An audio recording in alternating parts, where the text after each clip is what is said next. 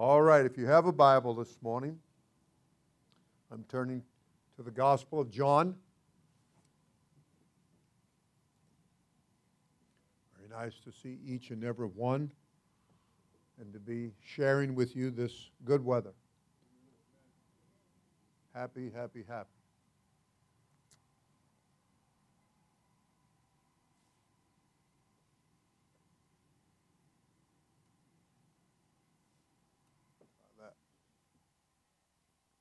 All right, John's account of the gospel, chapter 7.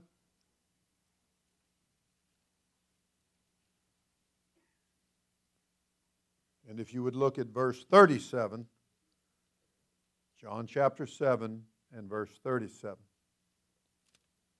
In the last day, that great day of the feast, Jesus stood and cried, saying, If any man thirst, let him come unto me and drink. He that believeth on me, as the scripture hath said, out of his belly shall flow rivers of living water. But this spake he of the Spirit, which they that believe on him should or ought to receive, for the Holy Ghost was not yet given because of Jesus was not yet glorified. Everybody said, Praise the Lord. Praise the Lord. Pay attention with me this morning, particularly on he that believeth on me, as the scripture hath said. And then I'm going to turn to the book of Revelation, to the very last chapter.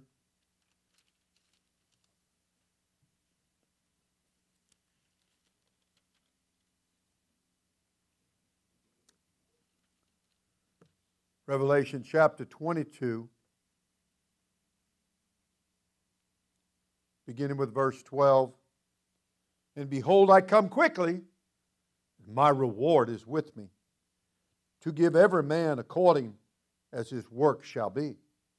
I am Alpha and Omega, the beginning and the end, the first and the last. Verse 14 in particular Blessed are they that do his commandments, that they may have right to the tree of life and may enter in through the gates into the city. Everybody said, Praise the Lord. He that believeth on me, as the scripture hath said, and blessed are they that do his commandments. I'd like to minister for a little while this morning on because I believe, therefore I do. You may be seated. The Lord bless you. Because I believe, therefore I do. Sometimes we find ourselves the brunt of criticism in this world in which we live. Mostly because, as the Apostle Paul coughed up, told somebody the other day, said they had a hiccup, and I said, Well, it sounds complicated enough that you might have a hiccup and a cough. So so anyway, uh, things got to the place to where uh, it kind of coughed up, and and uh, we have situations where, as I said, the Apostle Paul coughed it up, and he said that he was the chiefest of sinners, and it was because he did things, but he did them ignorantly in unbelief. A lot of things can be chalked off or chalked up to ignorance, lack of knowledge, and unbelief, which is the root of all sin, and at the bottom of it all. So that's two things that uh, kind of have a way of messing things up for people, like roadblocks, getting in the way, tripping them up. And uh, we are most fortunate when we come to a place in God and we get the roadblocks out of the way. It just seems like the Holy Ghost just whoop, slaps them out of the way. There were those that in this time when Jesus, in the days of his flesh, God had manifest himself or shown clearly himself in the flesh. The invisible showed himself visibly. And the thing that you want to understand is that there's one God. He is a spirit. Therefore, he is invisible. But he chose, or as my pastor would say, he chosen to show himself in the flesh. He chose to show himself visibly. God was manifest in the flesh. The Word was, the Word that was God was made flesh and dwelt among us, among humankind, for a, a, albeit a short period of time, but a powerful period of time. And there were, when Joseph, as was supposed, they thought, you watch the ignorance because there's a lot of things that people thought that they got wrong. They were fussing over he couldn't be the Christ because it, you're supposed to come from Bethlehem. You're supposed to be the son of David, and on and on and on they went. And it was their lack of knowledge that he was born in Bethlehem and that he was not only the son of David by lineage, but he was the root of David by deity. And so, wow. Uh, and other such things. And the Bible teaches in this seventh chapter of the book of John, his account, that they told him, they being his brethren, they being his brothers, according to the flesh, kind of, because Joseph wasn't his father now, was he? They just supposed that he was. They thought he was the son of Joseph and uh, the son of Mary. Well, he was the son of Mary. They got that part of the equation right but they did not know who his father was. And he kept telling them over and over and over again, but they weren't believing him now, were they?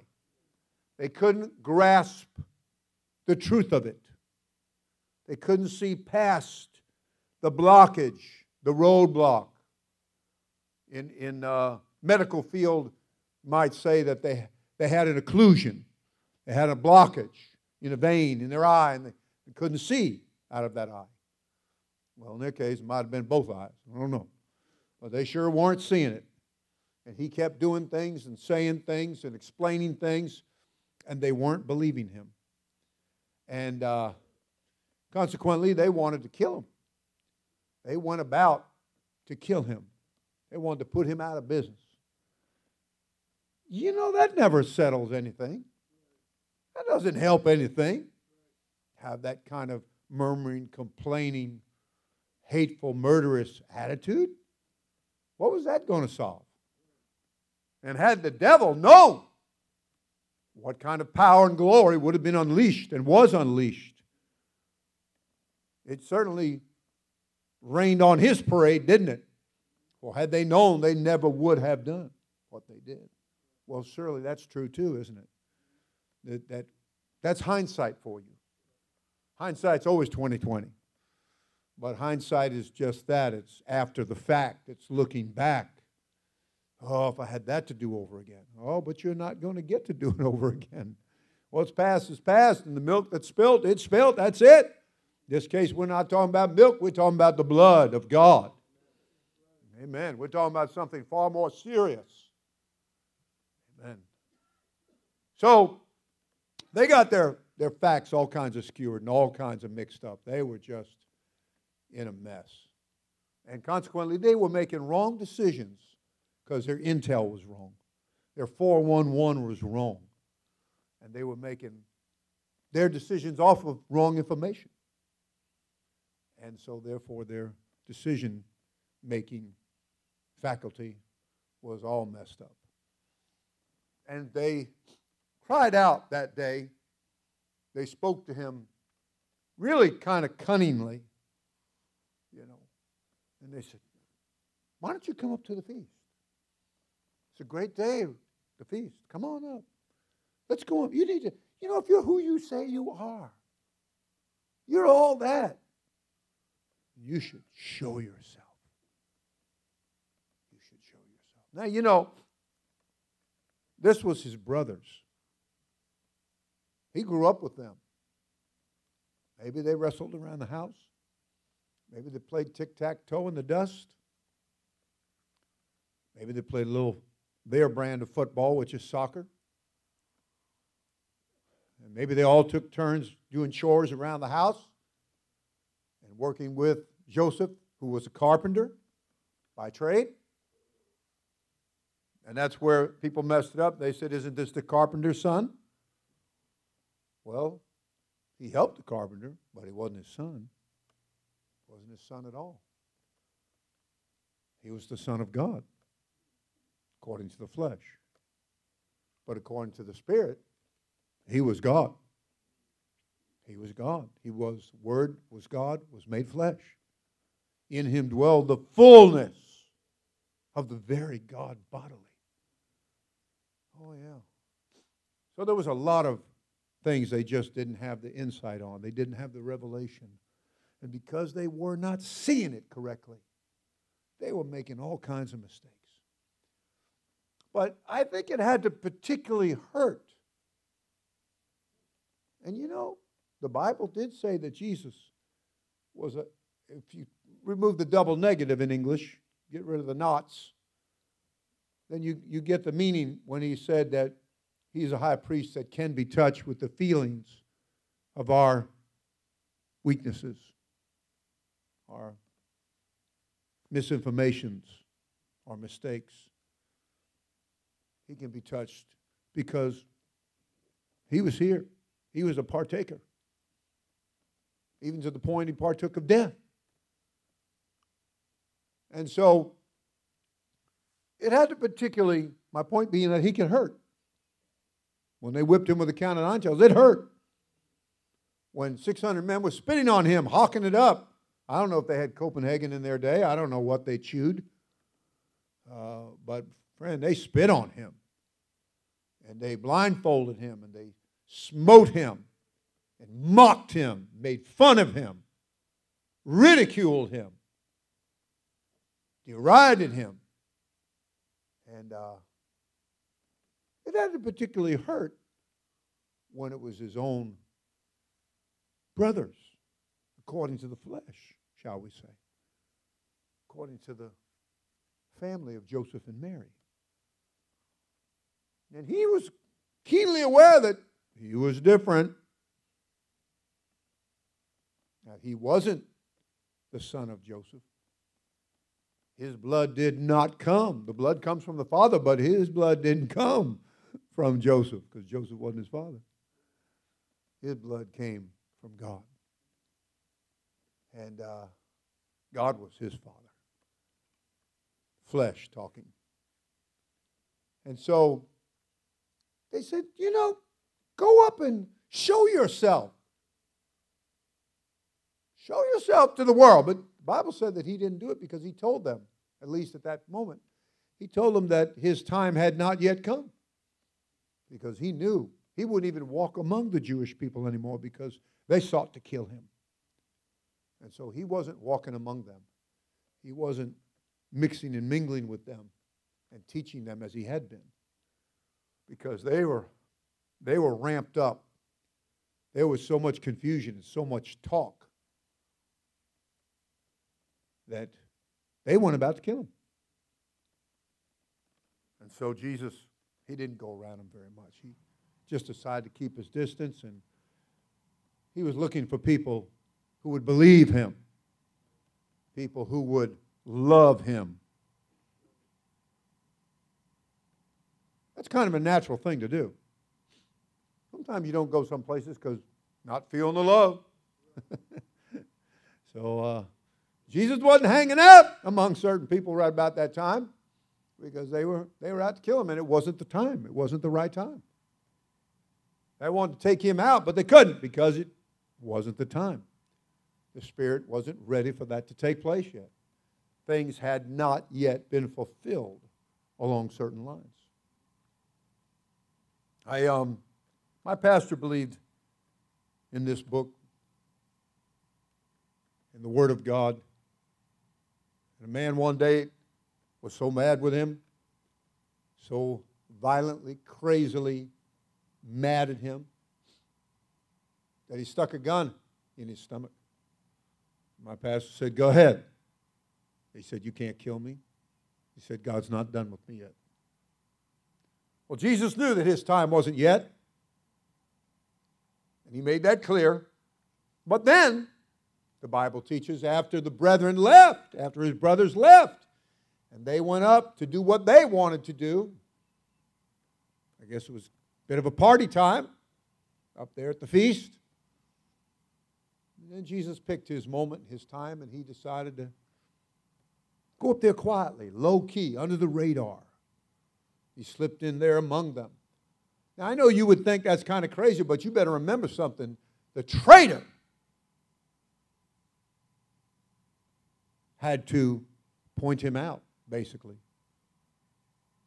Now, I never did read where he actually kissed Jesus, but I did read where Jesus said, Betrayest thou the Son of Man with a kiss? He approached, and he had told them, the soldiers, different ones, they didn't know who he was. They didn't know which one among the crowd. Tells me he wasn't too tall, and he wasn't Zacchaeus short. He was probably pretty just outwardly physical, pretty ordinary. He just kind of blended in. Bible said there was no beauty. You know, you see all the, God bless the artists, but you know, you see all these artist renditions. The Spirit never allowed there to be an actual photograph or picture of the man Christ Jesus. But the Bible tells us that when you saw him, there was no beauty that you would desire him. It was not built around physical. There was no Hollywood looks going on here. There was no airbrushing going on around here. Not at all. Wasn't going to be built around physical things. It's going to be built around the Spirit. You must be born again. Not going to be built around money. Not going to be built around possessions. For a man's life, Jesus said, consisteth not. It consists not of the abundance of the things which he or she possesses. Not at all. Not into covetousness. Not supposed to be. And because I believe that,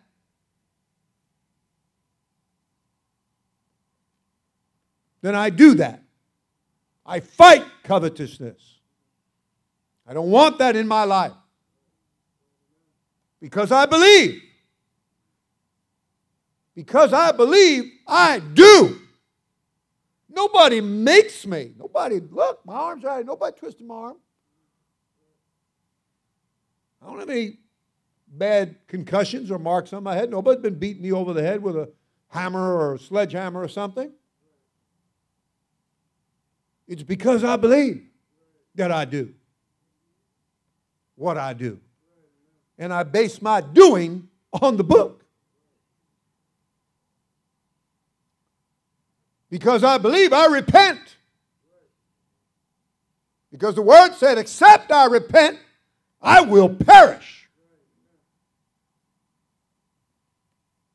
The Bible teaches me that I am to be baptized in the name of Jesus Christ for the forgiveness of all of my sins, a full pardon. So I got baptized because I believe. Believing makes me do, inspires me to do, motivates me to do the things that I do.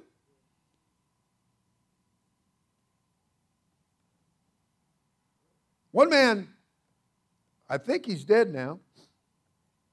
He had a horrible case of, uh, I think it was multiple sclerosis or some related. And, uh, but he was baptized in Jesus' name, had the gift of the Holy Ghost, called to preach and did, pastored, married, children. I believe he wrote a book, was interviewed, by different interviewers of this world. The name of his book was You Got to Have the Want to. Well, believing gives us the want to, it motivates you. You get up out of the seat of procrastination. Oh, one of these days, yeah, I got people in this town have been telling me for 40 years, Preacher, I'm coming to church. I'm coming to church. Well, when they get here, I might already be gone. At the rate they're going, the chances are they're not going to make it because they're always on the creek bank fishing or canal bank fishing. They got time to do that. They got motivation to do that. I guess because they believe the fish are running. And they get very motivated. They get that cane pole out or that rod and reel, and that bait. Oh, and they find time. Yes, they do. Not against it, just telling you. They, they believe they're going to catch fish, so therefore they're doing it. They're out there. But they're not here. They're not here. I believe the Word of God. I believe the chapter and verse, the subject matter, the teachings of the church, because about 120 believed as he cried out on that day of the feast to even his kinfolk as well as everybody else. He that believeth on me, as the scripture has said, will get the Holy Ghost. The Holy Ghost that you must get, you ought to get, you must needs get if you're going to make heaven, if you're going to spend all eternity with me. It starts with you repenting, believing and repenting, believing in getting baptized in water in the name of Jesus Christ. Believing and receiving what he said out of your belly or your innermost being. Deep inside, your innermost being, your emotions, that part of you, where he sends forth his spirit his Holy Spirit into a believing heart. And you begin to, because He begins to, you begin to speak in another language as the Spirit of God gives the utterance, gives you the ability to do so. If you go and take a class or go on a computer and take a computer course on some language, then you can be taught naturally. I meet lots of people and I get taught naturally how to say things in their native language. You know, sometimes it, I forget real quick. I don't quite grasp it. But if I give myself to it and repeat, sometimes I write it down, have them write it down, and I'll just keep on until I get it. You know? And I've illustrated that for you many times, so I will not belabor the point. And it doesn't take long because it's so short, right? Anyway, not a whole lot there that I've got to grasp on. But uh, there's a few, few words here and there, a few phrases, a few sentences here and there in different languages. That's taught naturally. So it's my tongue speaking by a natural language that I learned. But when we get the Holy Ghost, the teacher is God. The talker is God. And he takes control of the most unruly part of our body, which would be the tongue. Oh, hey, by the way, because I believe, therefore, I do refrain my tongue from gossip. Because I believe the Word of God I want God to put an angel at the door of my lips, that the words of my mouth could be acceptable in His sight, that the meditation of my heart might also be acceptable in His sight. Oh, yeah, everybody said, Praise the Lord. Let's give God a big hand. Come on now. Why? Why do I do what I do? Why do we do what we do? Why do we live like we live? Because we believe, that's why. We believe this word of God. That's why 120 made it to the upper room and got baptized with the Holy Ghost and fire. They believed on him. And like the woman got told the well, if you knew who you were talking to, if you knew who, where you were, you would ask and you would receive. And you'd never thirst again. Yeah. You could stick with this, and it'll stick with you. I believe. Therefore, I do. This, this causes me to spring into action. This causes me to get up and get with it. This causes me to obey what His Word says. I want to obey the Word of God as it is makes it plenty clear in the Scripture. He that believeth, if you're believing, then you're going to follow what the believing is pointing you to. You're not going to ignore it. You're not going to fight it. I spent about 20 years doing that, whether consciously or unconsciously. Spirits directing me in all kinds of wrong directions, getting me to participate in all kinds of wrong things, getting inspiring my mind to think contrary. But because I believe, Therefore, I cooperate. Everybody said amen? amen. Because I believe, I cooperate. I don't fight. I don't resist. I cooperate. I work with. Isn't that what Jesus was saying? He that believeth. Yeah. You're going to get something, you, it's coming your way. You're not going to thirst anymore. Going to going to do something for you. When it came down to the very last book of the whole entire Bible and the very last chapter, the writer said, Blessed are they that do. You know, if I'm claiming to believe and I don't do or I do contrary, I'm telling on myself. I'm telling on myself. If I say, I believe, I believe, I believe, and I don't get baptized in Jesus' name, then I'm, I'm convic- convicting myself out of mine own mouth and words. I'm showing. You know, Jesus said, He that believeth on me, yes. And he said, Look, if you'll dig deep and build this foundation on the rock. He said, Then I'll show who you like to. And he said, Like to a, a house that's built on a rock, and you're hearing my sayings and you're doing them.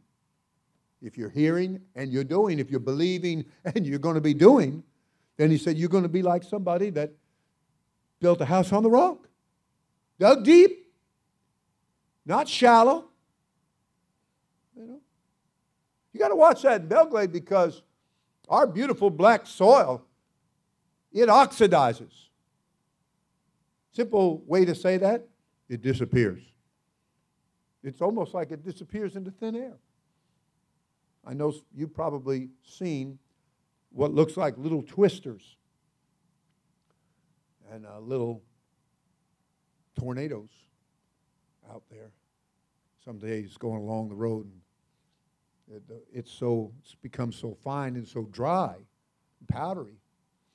I came in the other day and I thought that they were burning off a field and it wasn't. It was it was dust. It was muck dust just being stirred up by the wind. And uh, that's why around your house, all of a sudden your foundation is showing, your grade beam is showing, because the muck has disappeared. It has oxidized. It has disappeared. And uh, so it, we call it falling away. And you know, in spiritual language, we don't like that falling away stuff now, do we? We don't want to fall away from the truth. Everybody said amen. amen. I believe, therefore, I don't fall away. I remain. I do be firm and fixed to the things of God because I believe. I do the Word of God. I do obey the Word of God. I do love the Word of God. Because I believe. These are signs of my believing. These are signals that I'm believing. A sign of receiving the Holy Ghost, initial, is speaking with other tongues or languages as the Spirit of God gives you the ability to do so. That's a sign, it's a token. Could even use a synonymous term evidence. Evidence. Initial. Not the only evidence, now is it? That's the initial evidence. That's what the Bible said. They were all filled with the Holy Ghost and began to speak with other tongues or languages as the Spirit of God gave them the utterance. And people were amazed because they said, How hear we every man in our own tongue wherein we were born? And the people doing the talking, they're all Galilee, they're all local people. How's that happening? I'm from way over yonder. I'm one of the 17 plus nations that happen to be listed here. How is it that they can speak that language? You know? I don't know. Maybe, maybe Brother Milo will speak in uh, Creole one of these days when he gets the Holy Ghost renewed, huh? Because you know what Arnold tells him? Arnold tells him, You're not Haitian. His, his, he says his Creole is so bad. He says, You're not Haitian. He says, You're fake. so I guess his language, his, his language skills aren't good enough, I guess, for Arnold. What can I say? Um, I'm not going to criticize because, you know, I haven't got uh, much Creole under my belt at all, or in my mind, in other words. but they were astonished and they marveled and they were amazed. And, and, of course, the ignorance comes up, the ignorance comes up, the unbelief comes up, and the criticism, because then they started saying, well, they're drunk. They're drunk.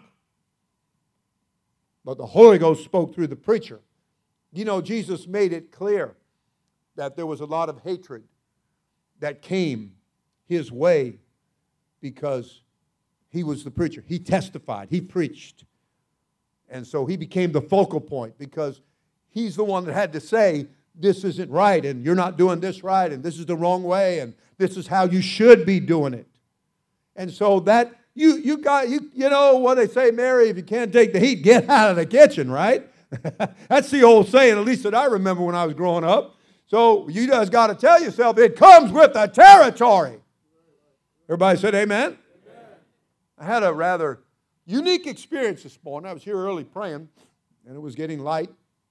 And uh, uh, it was just me and the Lord, as far as I knew, and I had locked the door. And, and uh, man, I started hearing something.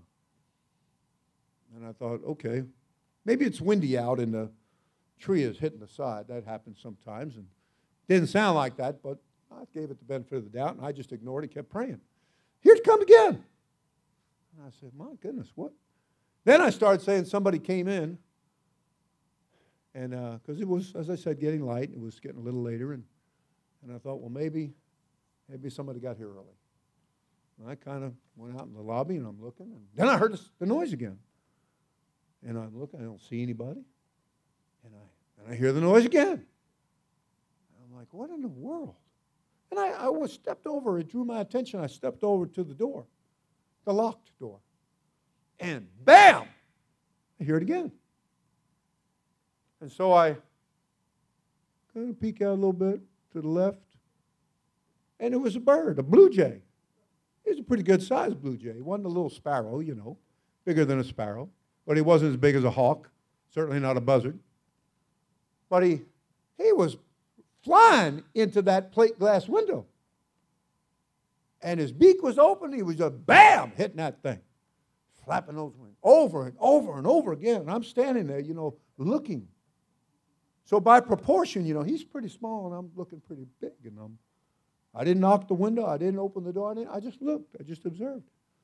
And I thought, you know, Paul said that he was he labeled himself the chiefest of sinners because the things he did, even held the raiment. He facilitated people killing people, criticizing, killing, throwing rocks at, persecuting, Jesus said.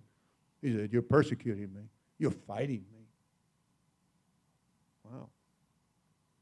And uh, he held the, the garment while they picked up their rocks and did those things. He had letters.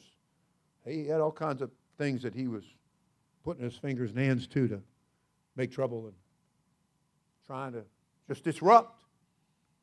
And uh, so he labeled himself the chiefest of sinners. He said he even compelled people to speak blasphemously or offensively, negatively, hatefully. And, and he, he called himself the chiefest of sinners. He said, But I did it ignorantly and in unbelief, as I mentioned to you earlier this morning. A whole mountain of ignorance, a whole bunch of confusion, mixed up. Thoughts and ideas going on in that heart, and a whole lot of unbelief, just not believing how God does things, just taking opposition, an oppositional stance. And, uh, but when the goodness and the grace of God appeared unto Saul of Tarsus, who became the apostle Paul. Think about what you could become if you start believing, if you get rid of the unbelief. He that believeth, Jesus said. He that believeth. Because I believe, I do. My actions are based on my believing. I'm believing in the faith that was once and by subject matter for all delivered unto the saints. You can't be born again, again. Hebrews chapter 6. You can get yourself in a place where it's impossible to renew unto repentance. Paul said he was chiefest. I did ignorantly and unbelief. Well, that didn't ex- exactly excuse Paul, who became Paul. Didn't exactly excuse him. But he was trying to explain that he thought he was doing good. He thought he was doing right. I guess whatever that bird was thinking, pounding into that plate glass window this morning, he must have thought he was doing good and doing right. And I'm looking at him like, well, you one more dumb bird. you ain't gonna get, you just gonna get a, a broken beak and a, and a sore head, a headache. Yeah.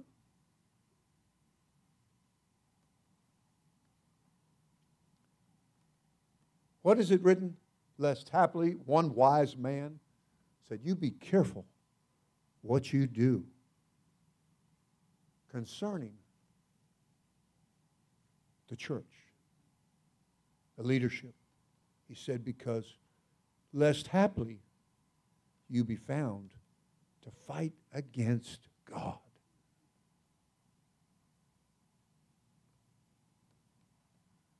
Admonition, a warning. Be careful. Be careful. Be careful. I tell you, we're for you. We're not against you. We're for you. We would, as Jesus, have all men to be saved. We want everybody to get that change of attitude to replace unbelief with belief, to replace ignorance, which is a lack of knowledge, with knowledge. Because I believe, I acknowledge Him. He is God. I acknowledge his church. It is the corporate body of Christ. And it is finishing up its great commission of going into all the world and preaching the gospel, which is going to make it a focal point, a target. The Bible said, hated of all men in all nations for his name's sake. Because the church testifies. Because the church the church goes about every day throughout a community and on a job, grocery stores, Walmart, BJ's, wherever, shoe stores and clothing stores, and people see you every day. You bear the light, set upon a hill, cannot be hid. How you look, how you speak, how your conduct is, your behavior is. You know? All of that people zero in on. Some people get mad about it. Some people get upset. Some people get convicted. I was with Sister Feld, and we had a lot of stuff to do yesterday for the church, and we were about doing it, all of a sudden a lady came in.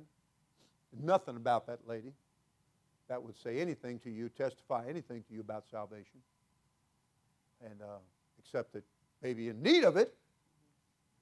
And uh, she started saying things out loud, trying to convince, I guess I look like a preacher, trying to convince, I guess my wife looks like a preacher's wife, trying to send a little message our way. Jesus loves me. Out of the blue, just walked in there. And I could have easily said, Yes, he does. he loves everybody. he loves you so much, he'd like you to start believing. but nonetheless. And, uh, you know, a couple other comments like that went on.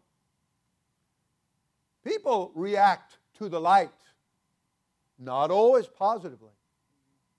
But usually, in some way, shape, or form, they're going to react.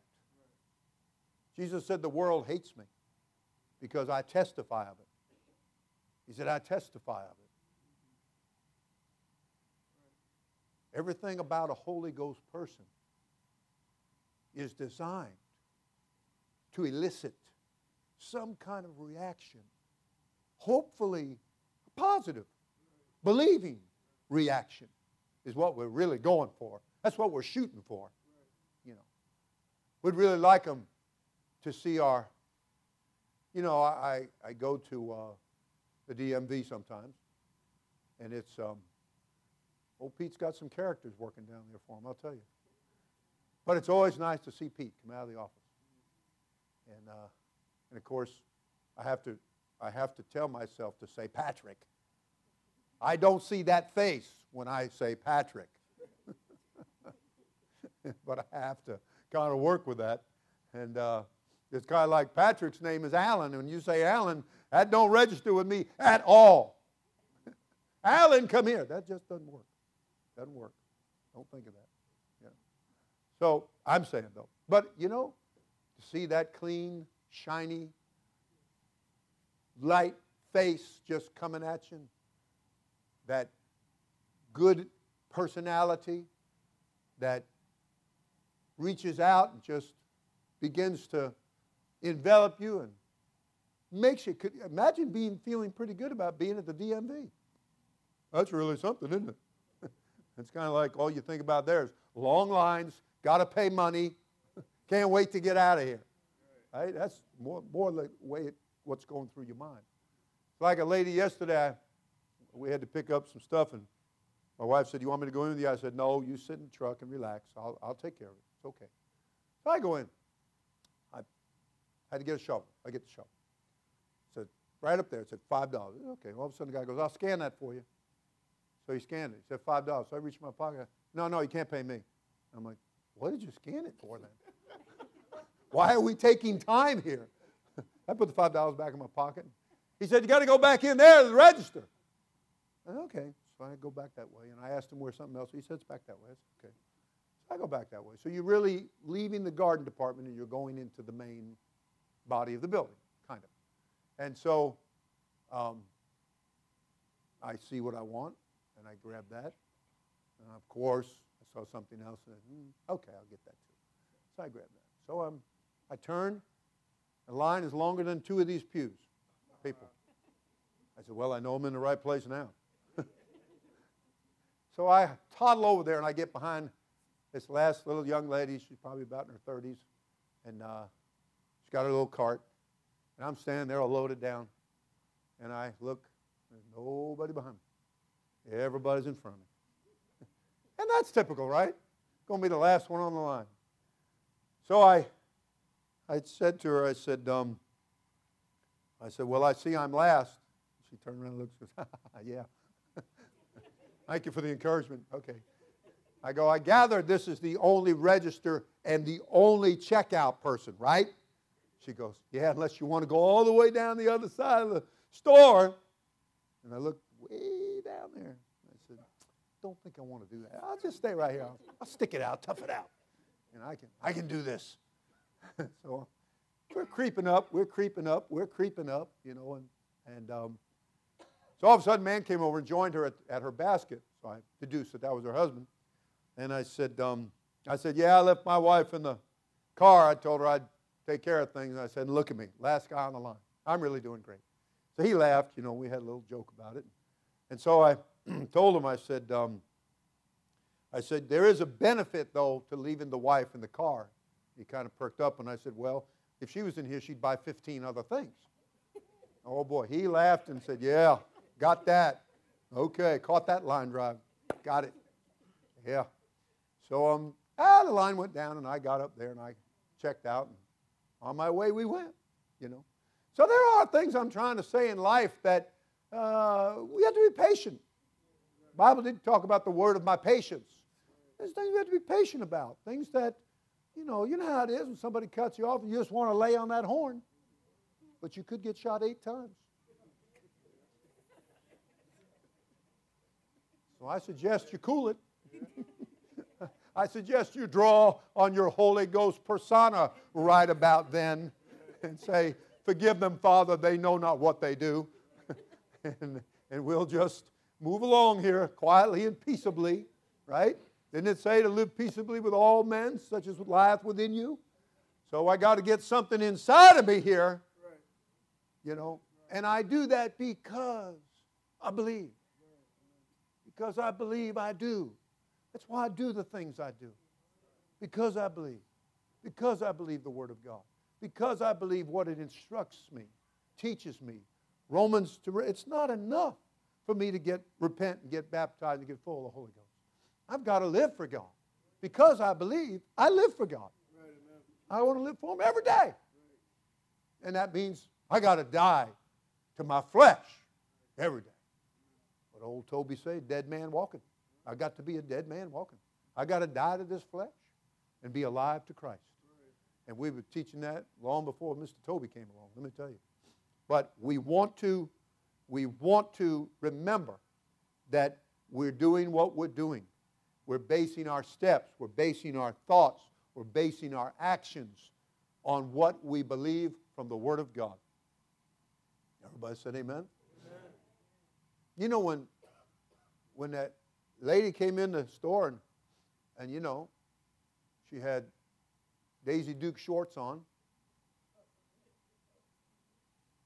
and, and uh, not much else.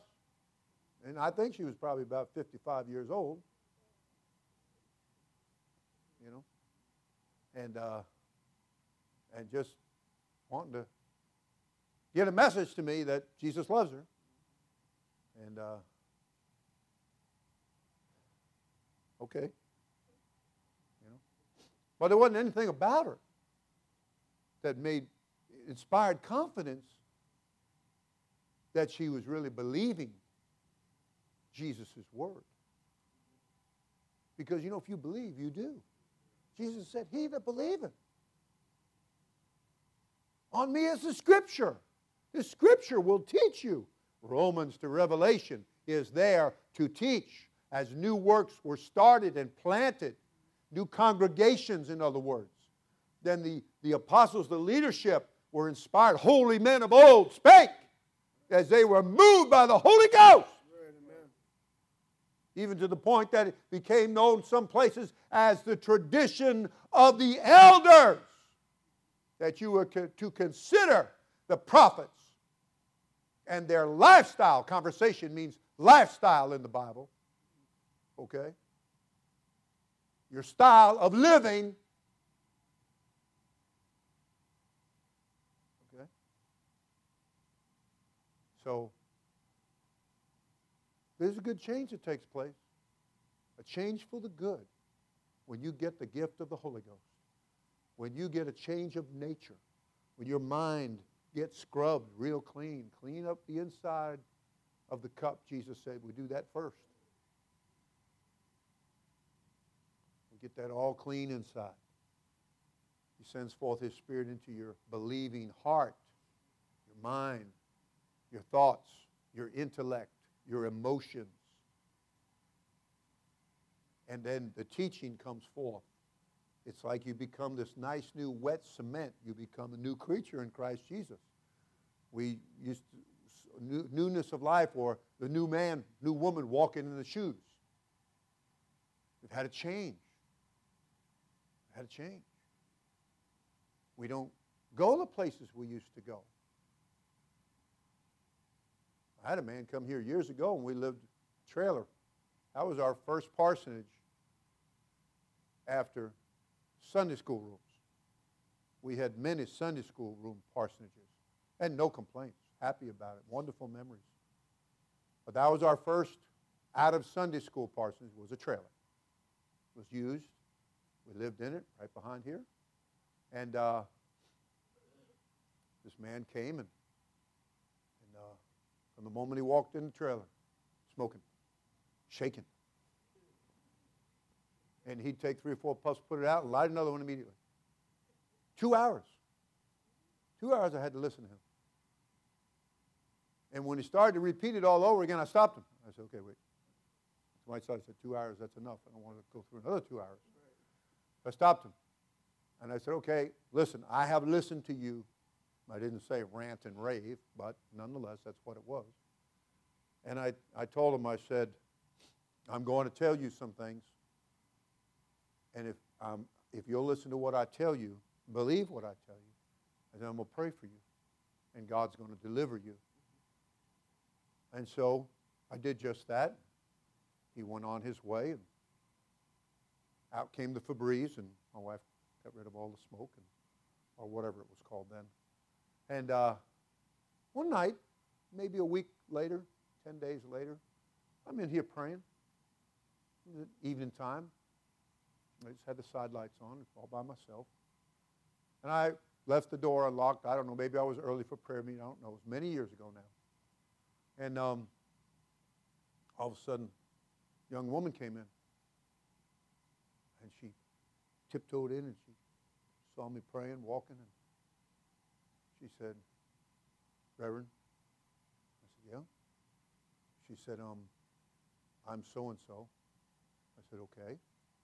She said, My dad came to see you. And she put out her hand, and I put out my hand to shake her hand, and she slipped money into my hand. And I, I pulled it. She said, No, no. She said, I want to give it to the church. I said, Well, I don't want anything. She said, Well, give it to the church. Put it in the offering.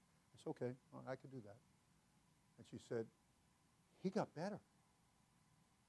She said, He, he got better. And I just wanted to thank you. I guess he believed what I told him. And God honored it. Because I told him, I said, you know, you just got out of jail. And you're in a bar.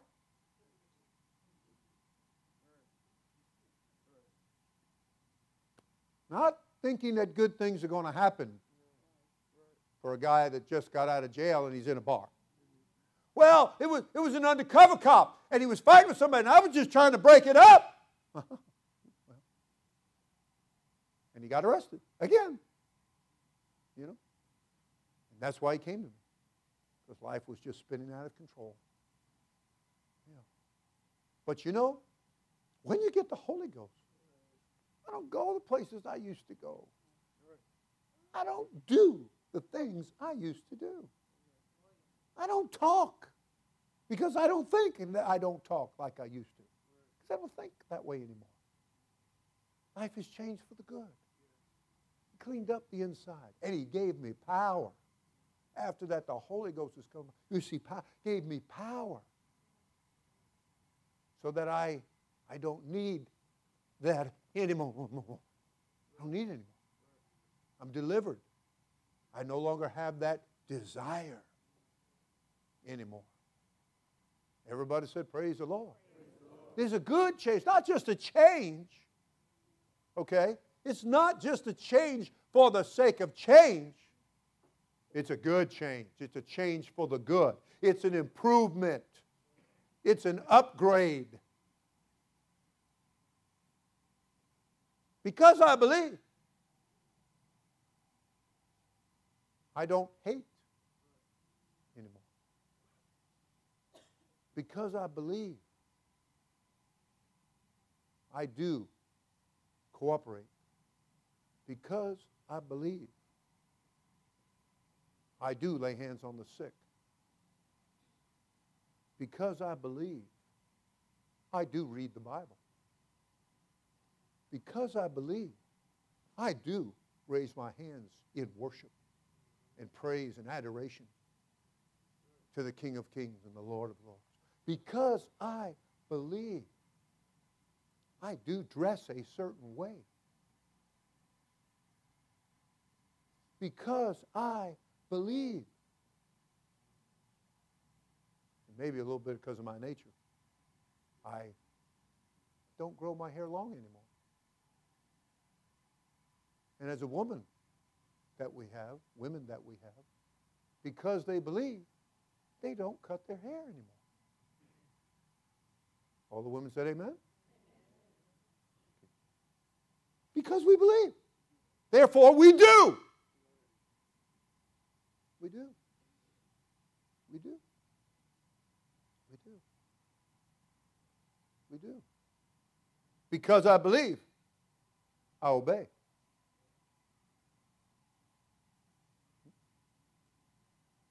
Because I believe, I resist evil spirits that bring rebellion, pride, disobedience, and many other such like things. You might want to keep that in mind because you pick up on the spirit of a thing, church family, because it's not going to say everything like carnal wants it to say it. It's not going to have words in there about inventions that weren't even yet. But it does say, and such like And because I believe, I'm in harmony, I'm in rank, I'm in step with what the Scripture teaches. Everybody said amen. Everybody said praise the, Lord. praise the Lord. I remember when we had family come down from New York and they were all getting older. They were about 17, not quite 18 yet both boys and girls, cousins, you know, all that kind of stuff. And uh, we, wife and I, were both in the church now. We were brand new. I mean, we had just gotten into church. We had just gotten baptized and just gotten the Holy Ghost. And uh, we met them, and they wanted us, they wanted me in particular. I'll give you a little secret, a little revelation. I'm three years older than my wife. So I was over that 21 place. So, uh, all right, that's all I'm going to give you. Forget it. Anyway, anyway, so they appealed to me to go in and buy the liquor. And I said, no can do. And the pressure started. You know, oh, come on, come on, come. All that stuff started. I said, no. I said, no. It's like the guy said, well, you know, last week you would have I said, Yes, but last week I wasn't baptized in Jesus' name. Last week I didn't have the gift of the Holy Ghost. Now I'm a believer. Therefore I do things according to the teaching, according to the book, according to chapter and verse, subject matter. I practice what the church teaches, the body of Christ, the corporate body of Christ. I practice being obedient, not rebellious anymore like I was, not stubborn anymore like I was, not hateful anymore like I was. You know, the angel said, See thou do it not. The angels, he even said, I'm a fellow helper. He said, I'm of thy brethren, the prophets. That's what the angel said.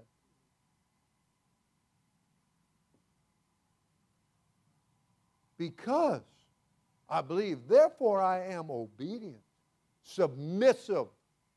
And I tell you, that devil hates authority, he hates control, he hates people who are in subjection and submission, who are doing it right. He hates it.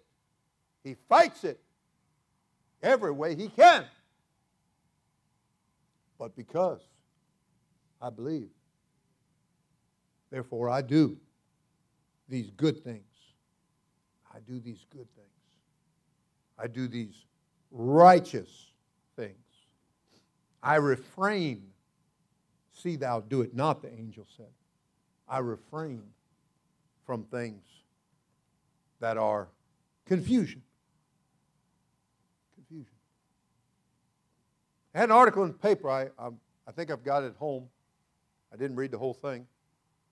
But I guess there's some law that got passed up in one of the states, and a uh, certain group of people aren't happy with it. And uh, so they, this guy wrote an article, and he's claiming to be a rabbi. And we call no man rabbi, the book said. But uh, he, in his contrariness, in his confusion, he stated what his orientation is, and he said, What would Jesus do? I wanted to go to work right then. oh, yeah, I'd like to tell you what Jesus would do, sir. Yeah, yeah. yeah. Angel said, Don't do that. Don't do that. There are some things we're not to do, church family. There are some things that God hates, church family. And consequently, there's some things God loves. And I, I want to learn to do those things that God loves. I tell God all the time, I want, to, I want to put a smile on your face. I want to make you a glad and happy father. I don't want you to be upset.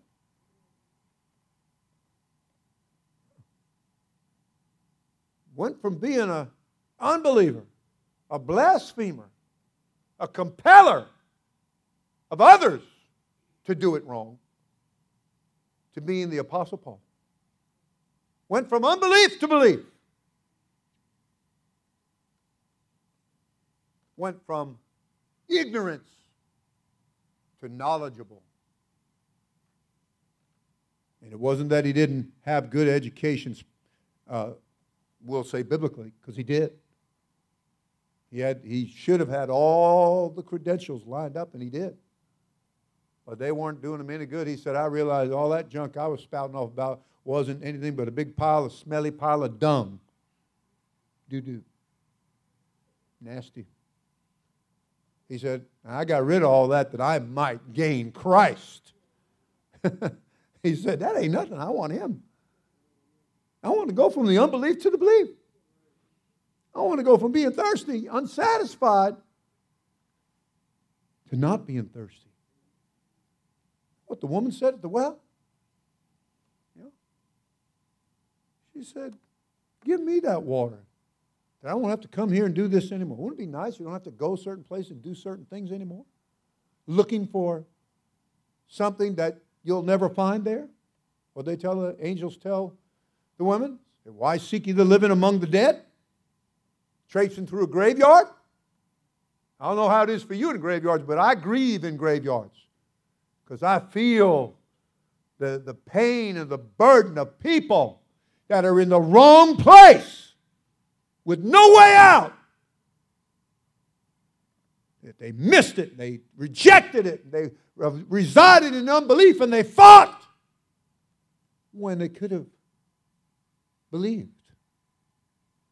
It would have been so much easier and more rewarding if they would have believed and done. Blessed are they that do, that get up off the seat of unbelief, which is do nothing, nothing spiritual, nothing positive. You get up off of that. You get out of that. You get away from that. Get away from that spirit. Get away from that attitude. Get away from that pack of wolves, ravening wolves that tear things apart, that destroy. Oh, they took counsel how they might destroy Jesus. That's what your Bible said. Why you want to destroy the healer? Why you want to destroy the Savior? Why you want to destroy the one who's trying to straighten out your life? Trying to put good things in your life, trying to stabilize you. Why you want to do that? But that's what they attempted to do. And they did. They did crucify. But in doing that, they fulfilled the scriptures, didn't they? Yeah. yeah. And boy, are we glad that he gave his life on that cross. We're glad he showed that kind of tough love, that he bulled his way through all of those evil spirits, that crowd of unbelief, all that hate, that contrariness, that ignorance, those lies. He bulled his way through. Were his decisions always popular? Well, I didn't read where it was a popularity contest. Not at all. He didn't say I came to be popular. He said I came to seek and save what's lost. and you don't think for a minute the devil wants to lose anybody. Hell in the grave is never satisfied.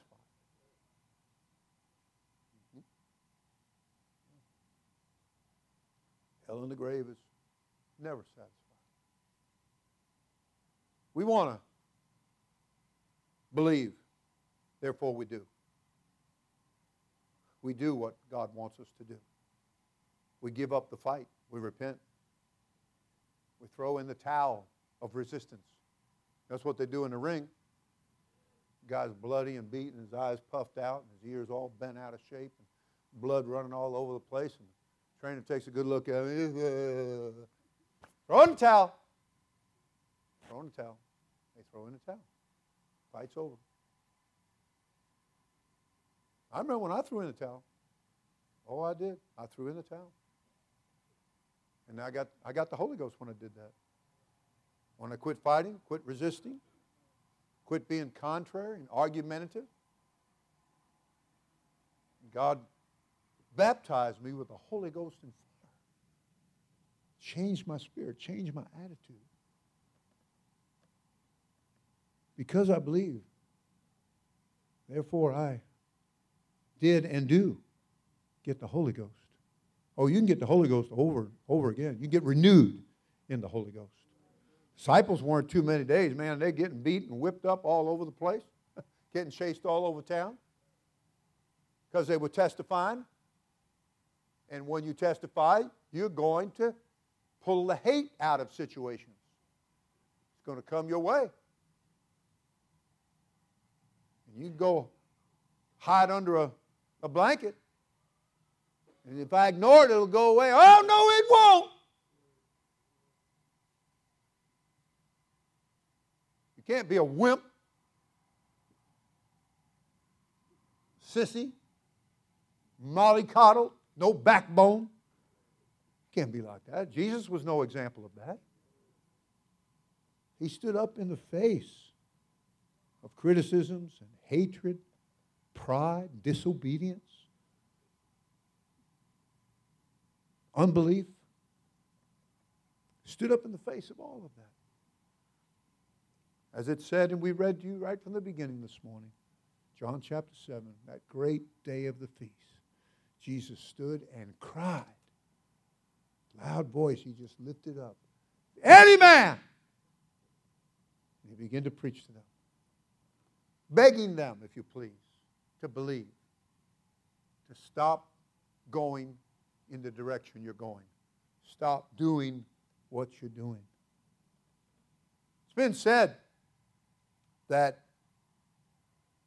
God without us is still God. The devil would like to make you believe you're all that.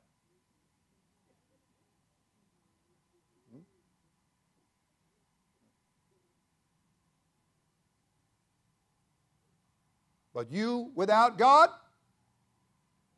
you, you lost. you lost.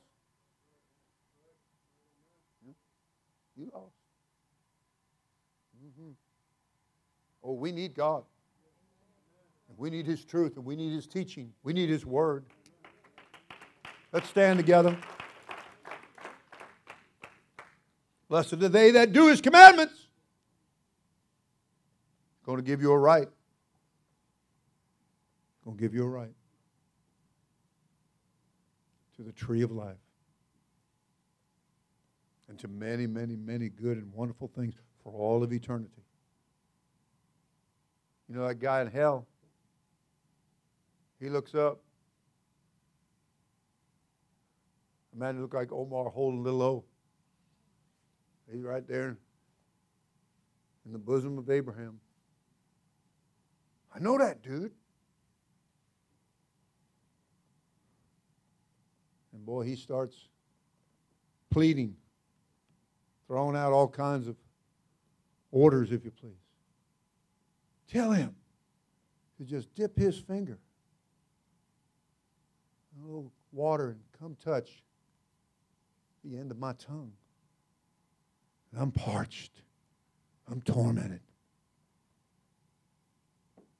Yeah. Didn't want to pray. But all we read about him praying now. Mm-hmm. A whole lot of other things you read about that's in hell that we need. Prayer being one of them. Mm-hmm. Sometimes the people that complain the most, run their mouths the most, the ones that pray the least. Maybe they don't pray at all. I had one guy tell me, he said, I pray, I pray when I'm driving my car. Well, good for you. You probably pray while you're driving your car because you're such a terrible driver. The people in the other cars are praying too. Stay out of your way. No, you're going to have to do a little bit better than that. That should be in addition to. You can come in here. Oh, Miss Cherish, I guess she's downstairs. She's a good cleaner. So is some of these other girls. You can come in here, girls, and you can say, I'm praying while I'm cleaning. That's when I get my praying done. And straightening pictures and putting Bibles where they belong and different things. Well, you're getting a whole lot of pictures straightened out and a whole lot of Bibles put where they belong. But you ain't getting a whole lot of praying done. You know. A little bit more to that praying stuff. Getting rid of those distractions. That dude got his mind off of a whole lot of things and had a lot of time to do it now in that place called hell. I pray thee, send, send him back. Tell my family not to come here. Oh, tell them not to come here.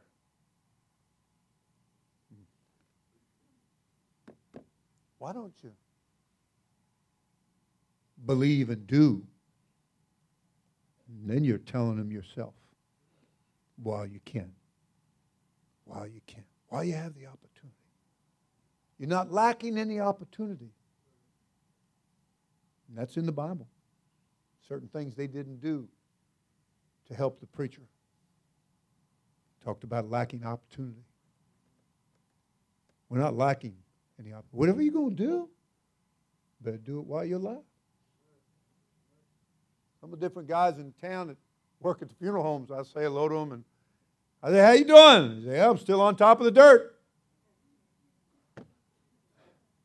I guess what would you expect the, uh, as an answer from a funeral director type person, right? oh, brother. Everybody said hallelujah. Give God a big hand. Come on.